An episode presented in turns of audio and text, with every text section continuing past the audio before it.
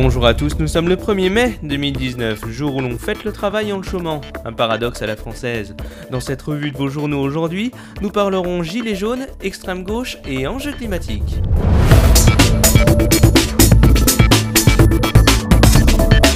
Pressé, votre revue de presse en mode express.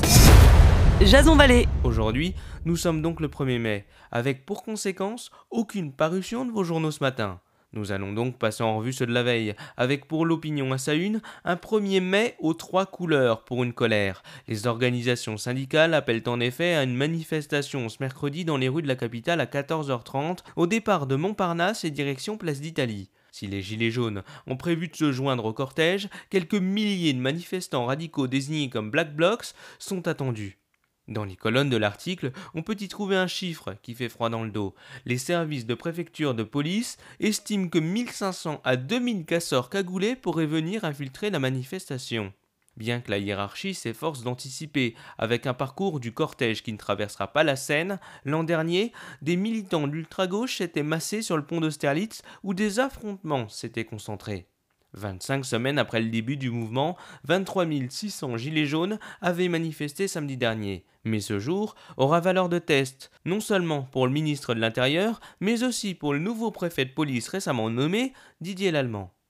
D'un extrême à l'autre, en Espagne jeudi soir, un nouveau portrait dans la galerie des extrêmes droites européennes s'est dessiné. Pour Jean-Louis Hervois dans la Charente libre, Santiago Abascal, leader de Vox et défenseur des grandes heures du franquisme, a donc rejoint Salvini, Le Pen et Wilders. Et de conclure sur cette prévision alarmante, s'il devait y avoir une percée souverainiste le 26 mai prochain, l'extrême droite ne ferait qu'étouffer la machine électorale des partis. Cependant, Laurent Geoffrin, dans son éditorial du 29 avril intitulé Sobre Résilience, affirme que c'est la gauche qui a gagné la mise. Disparue la social-démocratie? Certes, dit-il. Elle s'est effacée en Italie, en Pologne et dans certains pays de l'Est, mais elle gouverne toujours au Portugal, en Grèce et en Suède.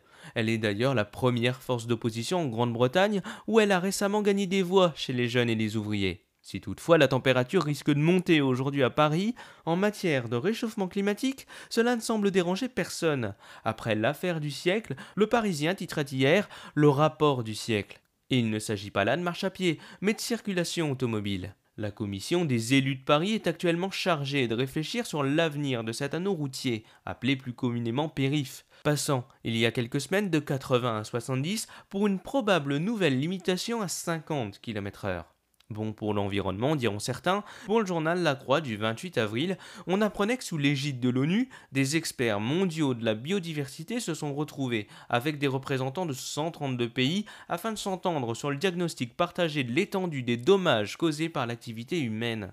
Une sorte de grand conseil stratégique, dirons-nous, non sans une certaine ironie.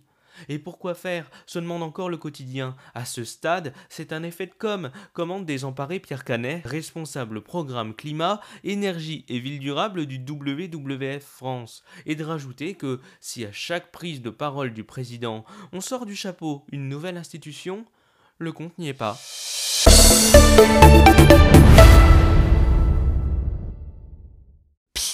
avant de quitter le podcast, Edito, c'est aussi une application mobile, disponible sur l'App Store et le Google Play Store. Alors téléchargez-la sans plus attendre en cliquant sur le premier lien de la description. Et en plus, elle est gratuite.